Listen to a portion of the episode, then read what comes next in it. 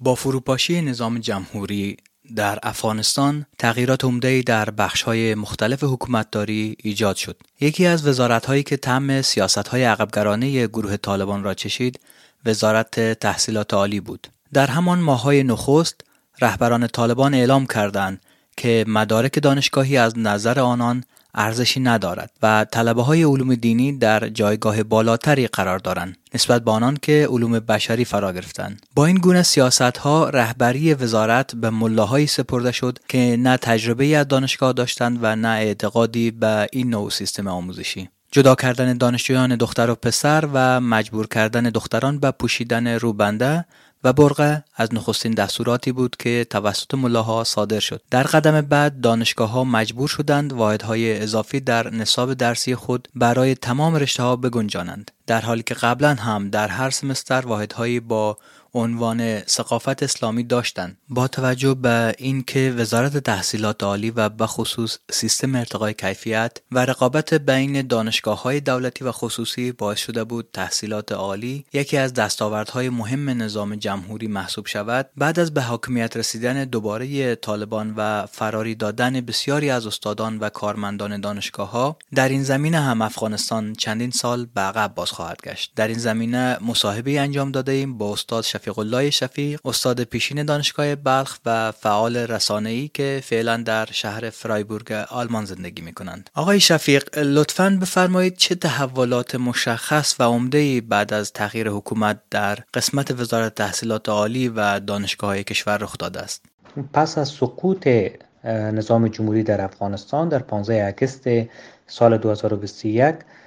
دانشگاه های افغانستان و حوزه اکادمیک افغانستان از دو منظر دچار آسیب شده. یکی از منظر دانش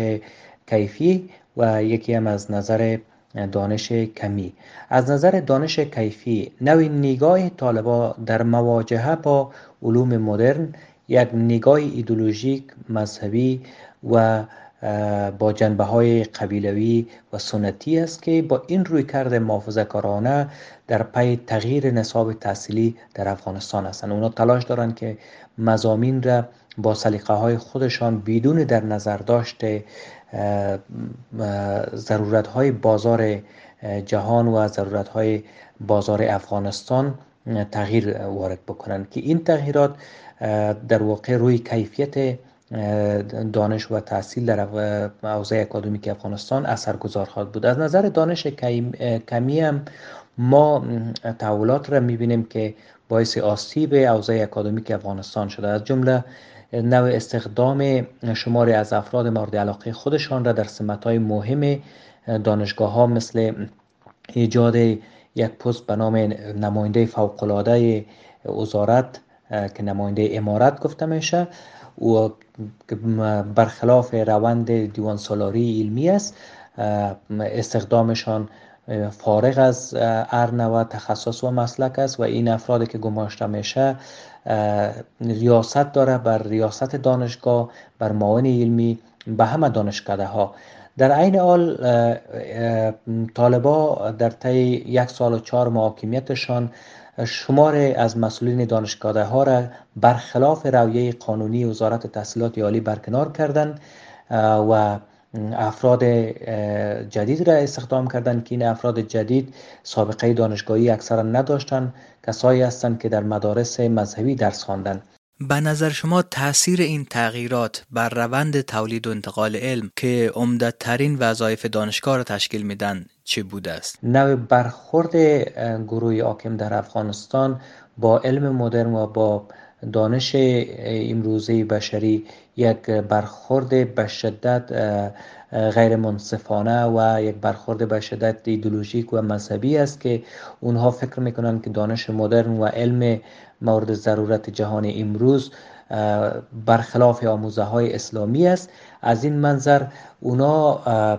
در پی سانسور حوزه اکادمیک هستند. فرصت آزاد اندیشی تدریس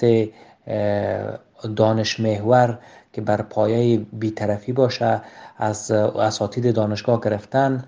و یک فضای خودسانسوری حاکم است. اساتید نمی‌تونه آزادانه تدریس بکنه. متون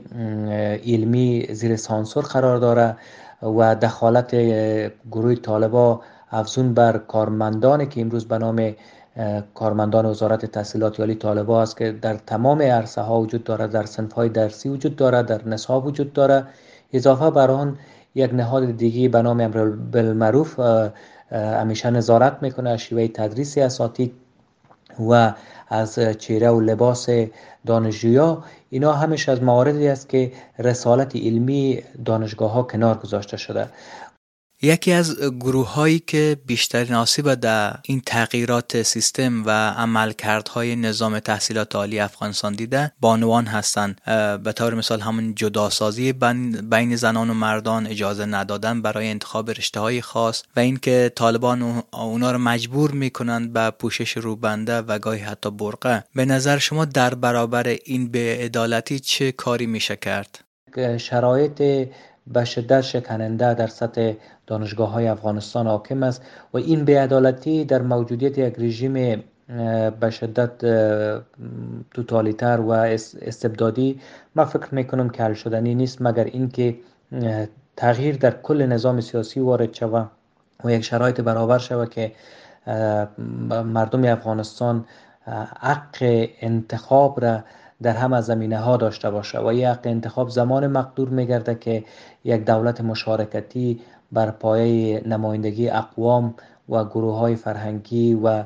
زنها و مردا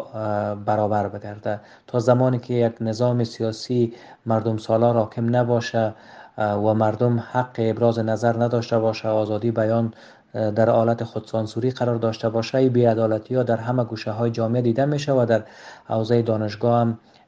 بدون شک که بیعدالتی ها جریان داره. و انتظار میره که دنیای امروز شرایط مردم افغانستان را حوزه اکادمیک را مورد نظر قرار بتن نباید جهان مدرن و جهان پیشرفته با, با توجه به ارزش های بشردوستانه که خود را متحد به دفاع از ارزش های بشردوستانه و حقوق زن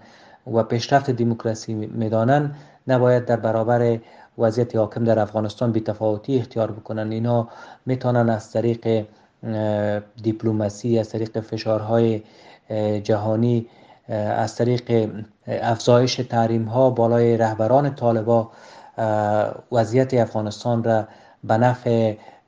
شرایط انسان سالاری و مردم سالاری به نفع ارزش های حقوق بشری مدیریت بکنن. نباید افغانستان به عنوان یک منطقه فراموش شده در افکار جهان قرار بگیره. نباید افغانستان به عنوان یک منطقی که درد و رنجش مربوط خودش قلمداد شوه تلقی شوه. در مورد تغییر نصاب تحصیلی و اضافه شدن که دهها کردیت درسی با عناوین اسلامی چه نظری دارید؟ آیا این درس ها باعث افزایش تفکرات افراطی و خشونت در میان دانشجویان و فارغ التحصیلان نخواهد شد؟ و سوی دیگه ارزش و اعتبار علمی دانشگاه افغانستان و مدارکی که از سوی اونا صادر میشه چطور خواهد بود؟ با تغییراتی که طالبا سعی دارن در نصاب تحصیلی تحت عنوان مزامین اسلامی وارد بکنن و تلقی هایی که اونا از آموزه ها و برداشت های اسلامی دارن در شرایط نه چندان دور در آینده نه چندان دور دانشگاه ها را به مدارس مذهبی مبدل خواد کردن و ما